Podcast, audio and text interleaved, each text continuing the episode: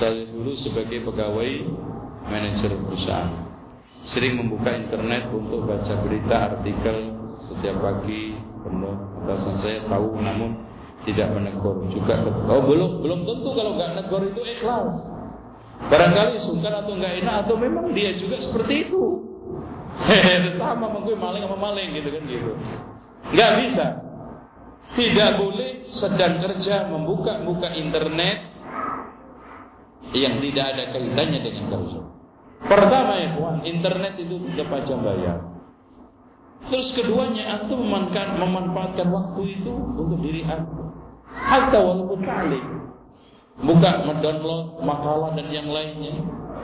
Wah, harusnya atasan saya ngerti dong otomatis. Bukan otomatis saja. Eh, atasannya kafir apa manfaatnya dia? Umpamanya, umpamanya. Jadi izin, izin aku.